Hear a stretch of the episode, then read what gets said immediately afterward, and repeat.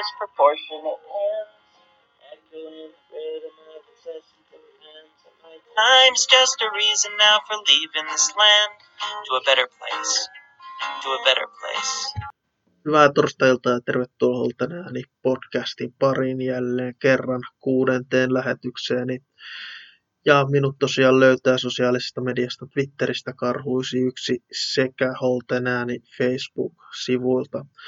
Ja tänään tämän päivän lähetyksessä siis on vuorossa Leicester-ottelun lyhyt läpikäynti. Siitä ei hirveästi jaksa sanoa, koska se ei ollut niin hyvä ottelu. Sen lisäksi katsotaan vähän villan naisten tämä alkukauden meininki, koska siellä on ollut aika hyvä meininki päällä tällä hetkellä. Ja sen lisäksi tietysti ennakko Sheffield United-ottelusta.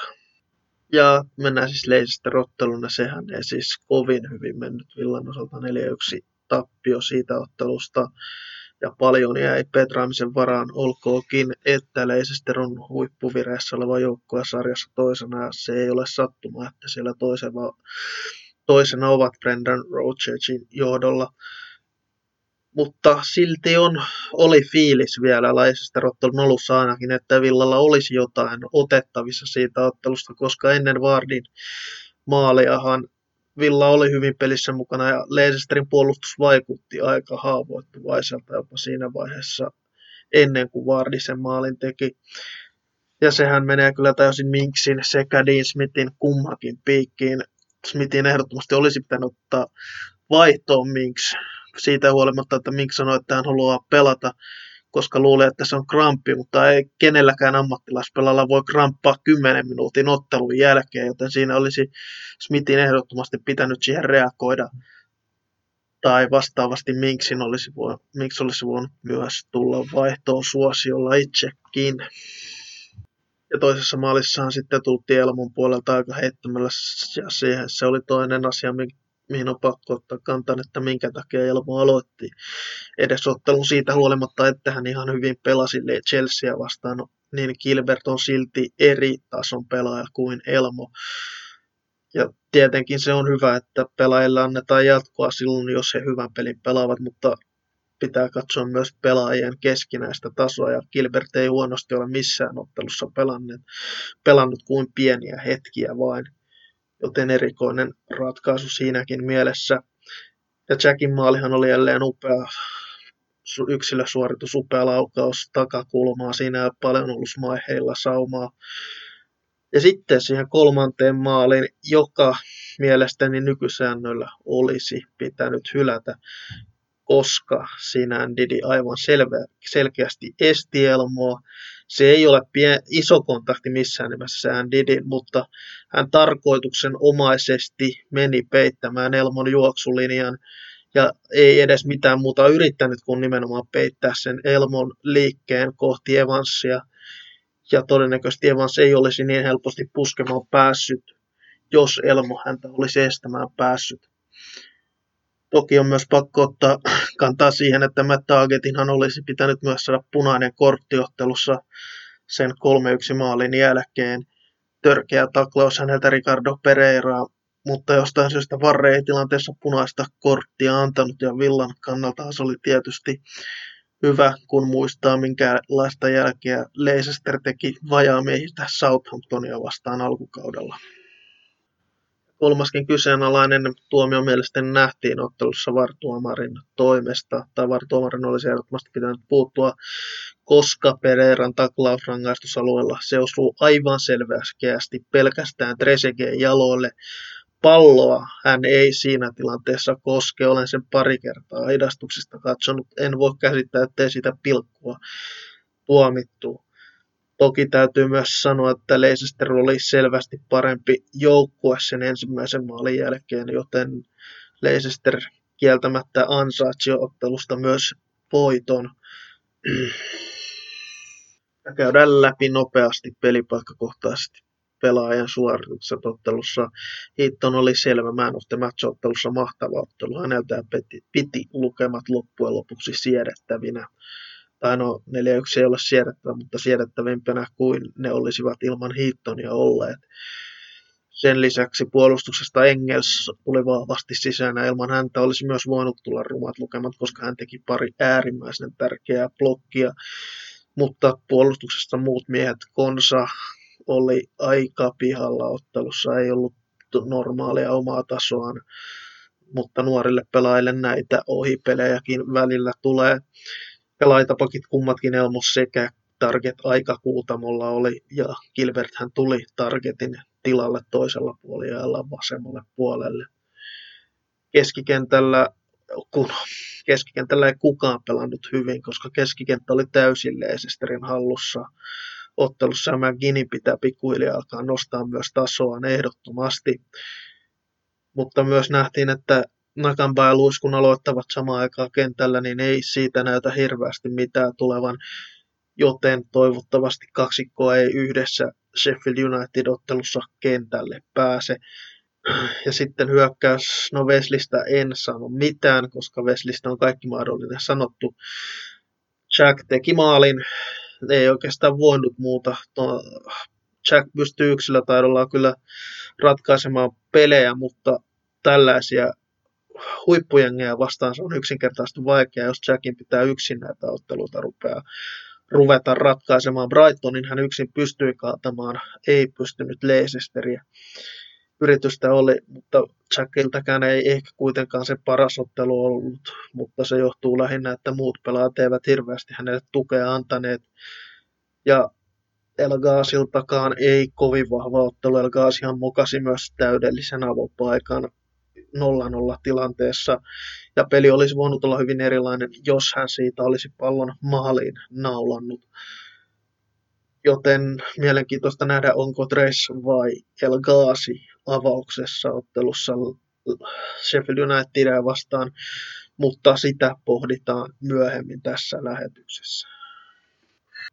Ja selleisestä rottelusta mennään nyt naisten joukkueen tekemiseen naisten joukkueen alkukauteen. Ja aloitetaan totta kai kesästä, koska kesällä oli, kesällä oli myös naisten joukkue uudistui ja uudistui rajusti ja tehtiin myös isoja panostuksia Kristau. Christian Porslon johdolla ja hän on selvästi todennut, että hän haluaa myös nostaa Villan naisten joukkueen tekemistä ja nostaa myös sitä tasoa korkeammalle. Se on myös hienoa nähdä, että Villassakin aletaan panostamaan myös naisjalkapalloiluun, koska se on yksinkertaisesti myös hienoa, että myös naiset ja pienet tytöt pystyvät pikkuhiljaa haaveilemaan myös ammattilaisfutajan urasta, että pystyisi keskittymään vain jalkapalloon. Toki palkat eivät luonnollisestikaan miesten tasolle tule nousemaan, koska niin paljon niin paljon enemmän rahaa liikkuu miesten jalkapallossa, mutta täytyy myös sanoa, että naistenkin taso, jalkapallon taso se nousee jatkuvasti ja kun rahaa laitetaan ja pelaajat saavat treenata pelkästään jalkapalloa, niin totta kai myös naisten jalkapallon taso tulee myös tulevaisuudessa, se tulee nousemaan aika paljon.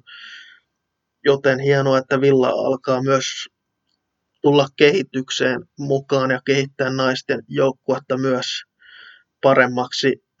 Ja se on myös hienoa, että kaksi villan omaa kasvattia, Jody Hutton sekä Asmitaale ovat tehneet ammattilaissopimukset. Hutton teki jo keväällä ammattilaissopimuksensa ja Asmitaale vastikään teki jatkos ammattilaissopimuksen siis.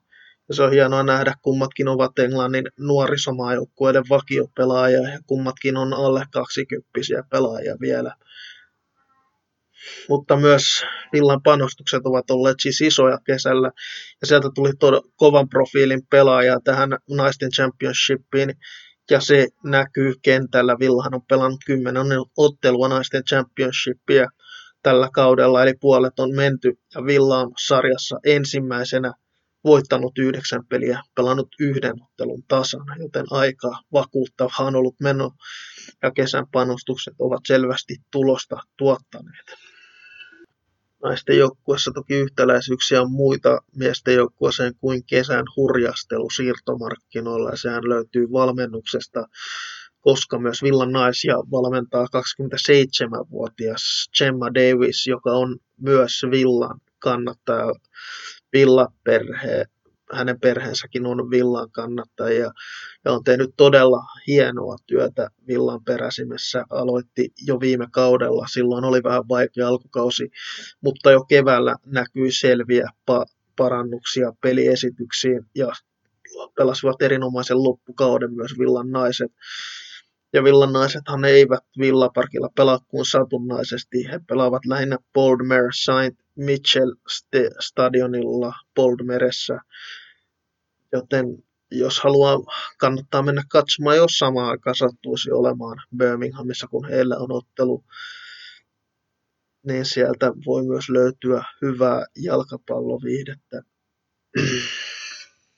Ja vielä naisten joukkueesta pakko todeta, että hehän selviytyvät liikakapin neljännes välieriin myös eilen voittamalla Blackburnin viimeisessä lohkoottelussa. Peräti 5-2, joten erinomainen meininki on tällä kaudella ollut. Ja hän voittivat myös liigakapissa lohkovaiheessa esimerkiksi Liverpoolin, joka tuossa naisten superliigassa pelaa, mikä oli todella kova suoritus. Ja se kertoo, että Villa Villan panostukset todella ovat tuottaneet tulosta ja voi olla, että ensi kaudella, koska kiitos Viaplayn, myös naisten jalkapallon huippuliikat näkyvät, mikä on erinomainen asia myös naisjalkapallolla. Ja myös se, että Villan matseja toivottavasti myös voidaan ensi kaudella TVstä katsoa myös naisten otteluita, eikä pelkästään miesten pelejä, vaikka se miesten joukkue tietenkin se ykkösasia meille kaikille on. Ja mennään sitten lauantaina tulevaan Sheffield United-ottelu ennakkoon. Ja totta kai luonnollisesti aloitetaan kotijoukkueesta Sheffield Unitedista. Sheffieldia, äh, Sheffield Unitedia anteeksi valmentaa siis Chris Wilder, joka on tehnyt aivan huikeaa työtä ja en löydä kyllä valmentaa, jota arvostaisin yhtä paljon kuin Chris Wilder ja koko valio liikasta. Hän on tehnyt niin mahtavaa työtä omassa kotiseurassaan. Ja niin kuin Dean Smith, Chris Wilderhan on Sheffield Unitedin miehiä, tai siis Dean Smith on tietysti villamiehiä, mutta kumpikin valmentaa sitä omaa joukkuettaan. Eli hieno hetki myös Wilderille on tietysti valmentaa Sheffield Unitedia valioliigassa, mutta hän on luonut sen pelitavan ja sen systeemin, millä Sheffield United on valioliigaan hienosti noussut. Ja Sheffield Unitedissa Wilder, Wilder on uskomatonta työtä tehnyt siis ykkösliikasta, nostanut joukkueen valioliigaan.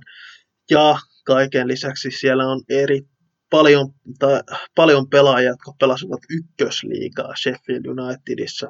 Se kertoo, kuinka hyvää työtä Chris Wilder on Sheffield Unitedissa tehnyt. Erinomainen valmentaja ja luonut erinomaisen pelitavan. Ja vaikka alkukaudesta kuulin jotain, jotain ääniä, että pelitapa olisi tylsän puolustava tai että se olisi kalinapalloa, niin sitähän se ei missään nimessä ole, koska se on yksi viihdyttävimpiä pelitapoja valioliikassa. Top kolmen linjallahan siis Sheffield pelaa topparit tekevät, laitimaiset topparit ne tekevät niitä taustanousuja. Ja se on hienoa katseltavaa, ei tule helppo peli olemaan Villalle viime kaudellakin kohdattiin kaksi kertaa Sheffield United ensimmäinen ottelu Bramall Laneilla päättyi peräti 4-1 Sheffield Unitedin voittoon ja se käänsi lopullisesti fanit Steve Brucea vastaan se ottelu. Ja jälkimmäinen oli sitten sensaatiomaisen hieno ottelu Sheffield Unitedia vastaan Villa Parkilla. Ottelu päättyi 3-3 ja Sheffield United vielä 10 minuuttia ennen ottelun johti ottelua 3-0, joten siinä aikamoinen nousu Villalta siinä ottelussa. Ja todellakaan helppo iltapuudella tulla myöskään nyt Sheffield Unitedia vastaan, kun olen heidän pelejään katsonut. Erinomainen joukkue lukuun ottamatta Newcastle-ottelua, joten selvästikään ei alhaalla makaavat joukkueet sovellu Sheffield Unitedia vastaan. Villa ei alhaalla makaa, joten tulee olemaan erittäin vaikea ottelu Villalla. Vähän jo sivusin Sheffield Unitedin pelitapaa, mennään siihen vähän tarkemmin ja tärkeisiin rooleihin, mitä siellä on. Eli topparit tietysti tekevät taustanousua, mennään siihen vähän myöhemmin myös, kun puhutaan mahdollisesta ja todennäköisesti Sheffieldin avauskokoopanosta, mutta nostan esiin totta kai wingbackit, erinomaisia set wingbackit Sheffield Unitedilla on puolustussuuntaan ovat hyviä sekä ylöspäin myös ja Villalle tuttu Enda Stevens, hän pelaa vasemmalla laidalla Sheffield Unitedissa, joten hänelläkin varmasti näytön paikka, koska ikinä Villassa ei sitä todellista näytön paikkaa Steven saanut. Sitten keskikentän kolmikko onkin mielenkiintoinen. He eivät mitään taikureita ole, mutta erittäin kovaotteisia ja suoraviivaisia pelaajia, jotka tekevät vahvasti nousuja boksiin silloin, kun sen paikka on, ja sieltä on Lundström, Fleck ja, ja Norwood, he ovat vaarallisia pelaajia, varsinkin Lundström ja Fleck tekevät nimenomaan he niitä taustanousuja paljon boksiin, ja sitä kautta he maalipaikoilleen myös pääsevät. Ja sitten nostetaan vielä Lysmusee, joka on ollut hurjassa vireessä. Vähän naureskeli osa, osa kun Lysmusee tuli Sheffield Unitedin isolla summalla Bournemouthista, mutta eivät taida enää nauraskella sen verran vakuuttavaa viime aikojen meno Lys Museetilla ollut. Sheffield ei niin hyvässä formissa tähän ottelun kuitenkaan lähde. Heillä on yksi voitto, kolme tasuria ja yksi tappio tilillä. Tosin ne tasurit tulivat Spursia Volvesia sekä, sekä Manua vastaan joten se kertoo aika paljon laadusta. Sen sijaan tappio tuli Newcastlelle ja edelliskierroksellahan he voittivat Norwichin. Ja sitten mahdollisen tai todennäköisen Sheffield Unitedin avaus kokoonpanoon. Maalissahan lienee Henderson, joka on pelannut erinomaisesti tällä kaudella ja saanut joku maajoukkue kutsun lähinnä Hiittonin toki vetäydyttyä paristin maajoukkueesta on Manusta lainalla siis ja on hyvä maalivahti. To, toppari kolmikko siis on O'Connell vasemmalla ja oikealla taustanousua tekee kokenut Chris Bassam, kun taas keskellä pelaa erinomaista kautta pelaava Irlannin maajoukkue pelaa John Egan, joka on ollut kyllä loistava tällä kaudella, mitä ainakin itse olen Sheffield Unitedin otteluita nähnyt. Wingbackkeinä oikealla Baldock ja vasemmalla siis kuten mainittu Enda Stevens. Keskikentällä Norwood siinä keskikentän keskustassa, Fleck sekä Lundström siinä hänen vierellään. Norwood erinomainen potkutekniikka, erinomainen antamaan vapareita, joten hirveästi ei saisi antaa ainakaan sivuvapareita. Niissä voi olla aikamoisia vaikeuksia Villalla, koska Villankaan puolustaminen erikoistilanteessa ei järin hyvää tällä kaudella ole ollut. Ja Fleck ja Lundström enemmän niitä nousuja sinne boksiin sitten tekevät. Kärkiparina lienee McGoldrick ja Weslin pitäisi nimenomaan ottaa McGoldrickista mallia, vaikkei McGoldrick maaleja hirveästi tee, niin tekee järjettömän määrän töitä ja pystyy jatkuvasti olemaan uhka siellä boksissa, pystyy pitämään palloa myös omilla on ollut erinomainen katsomissani otteluissa ainakin McGoldrick.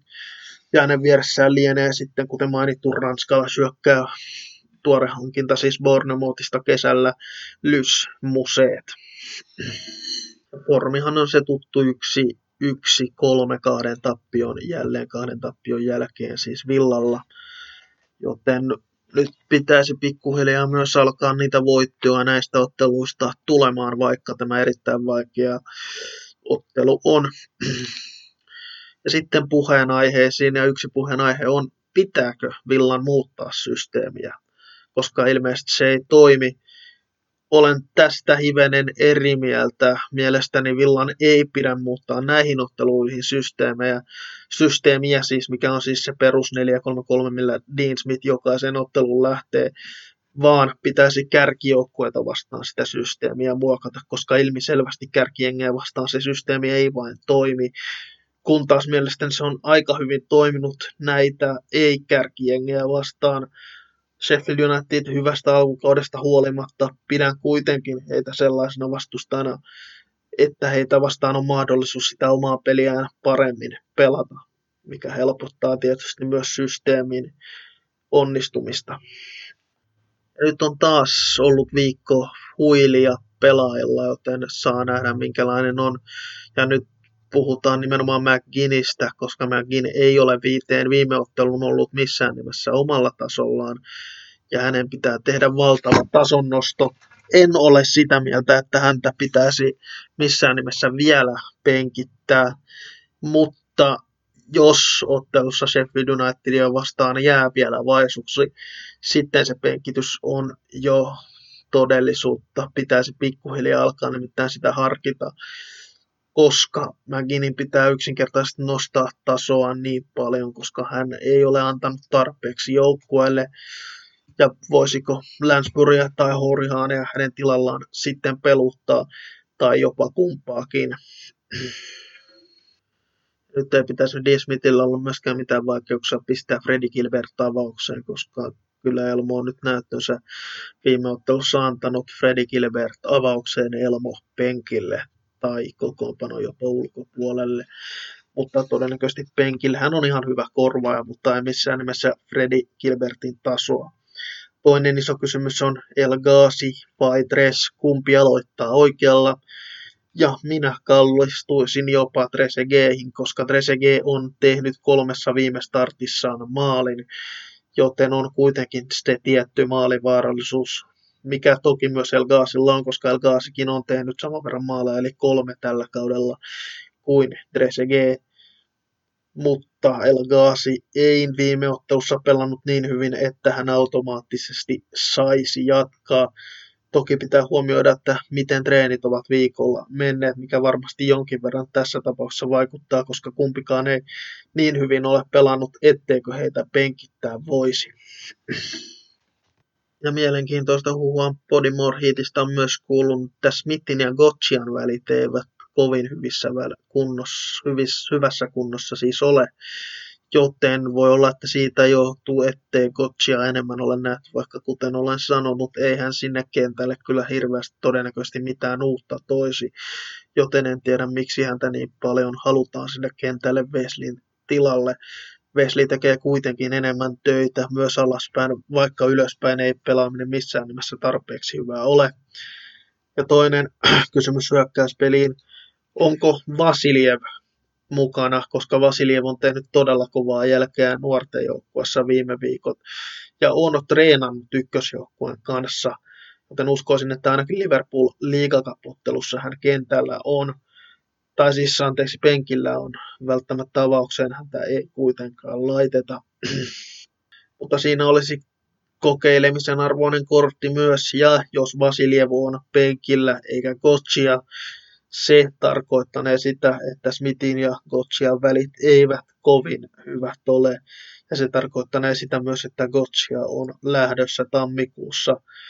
Ja se on myös toinen asia, mistä on puhuttu, miksi Gotchia ei olla pelutettu, koska häntä ei, halu, ei haluta, että hän loukkaantuisi ennen tammikuun siirtoikkunaa ja että hänestä saisi jonkun verran rahaakin käytettäviksi ja käytettävää rahaa Villalla ei hirveän paljon siirtoikkunassa kuulemma käytössä, joten mielenkiinnolla odotetaan tammikuuta.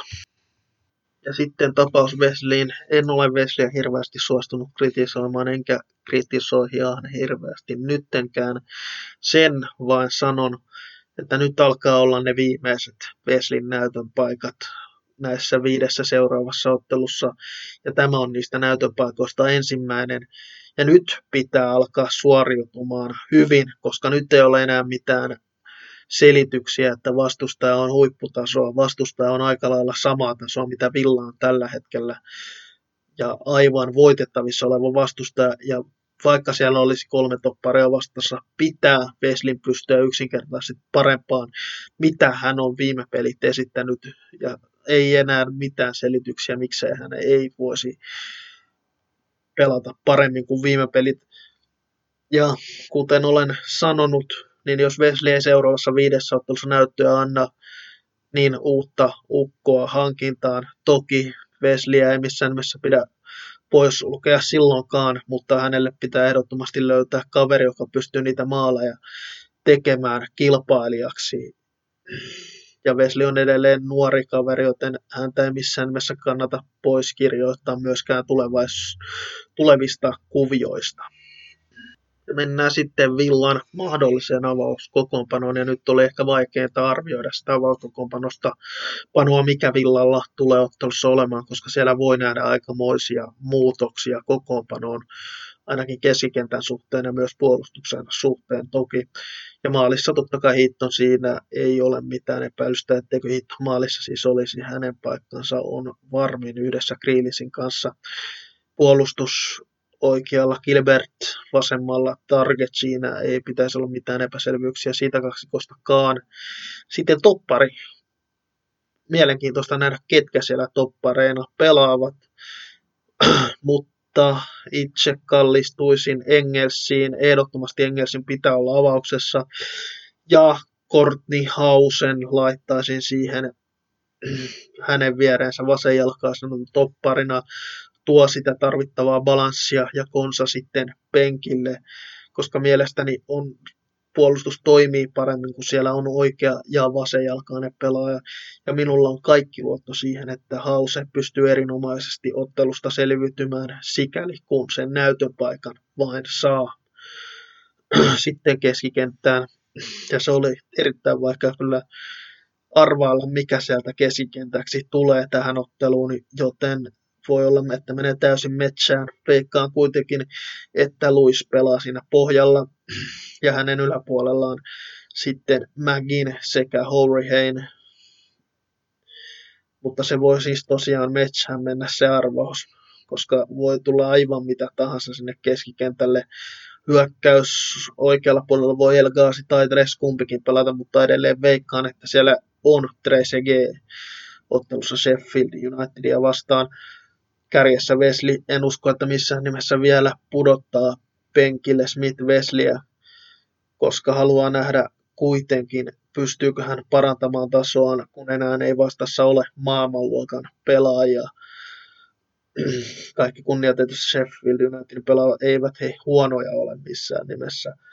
Ja sitten Kriilis totta kai kapteenina pelaa siellä vasemmalla. En usko, että tähän tehdään muutosta, että Kriilis keskelle siirtyisi. Mikä on toki myös mahdollista, että se pitää muistaa, että Kriilisi voi laittaa myös siihen keskikentälle.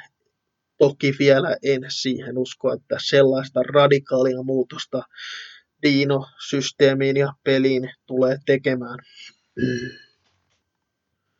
Ja sen verran vielä loukkaantumistiedot, että siis äh, Tyron Minks hän on sivussa ainakin kolme viikkoa. Todennäköistä, että hän on pitempäänkin vielä sivussa. Voi olla, että jopa kuusi viikkoa tulee Minksille sairasloman pituudeksi. Mutta se ei siis ole varmaa tietoa alustavien tietojen mukaan, se on se vain se kolme viikkoa, mutta pitempi on mielestäni jopa todennäköisempää Minksin kohdalla. Mutta sitten tulos veikkauksen pariin. Ja itse lähden jälleen kerran positiivisen kautta ja sanon, että yksi, kaksi villan voitto ja maalit tekee, Vesli tekee kaksi maalia ja hiljentää pikkuhiljaa kriitikot, toivon ainakin näin ja Villahan ei maalia pysty tällä hetkellä puhtaana pitämään, ei sitten millään, joten Museet käy sen yhden maalin Sheffieldille tekemässä, tai Sheffield Unitedille anteeksi, tekemässä siis. Ja näin on tämänkertainen Holten ääni saatu pakettiin. Jos on jotain ideoita seuraavaan lähetykseen, antakaa ihmeessä kuulua. Mutta hyvää illan jatkoa ja nautinnollista viikon loppua kaikille. Kiitos minun puolestani.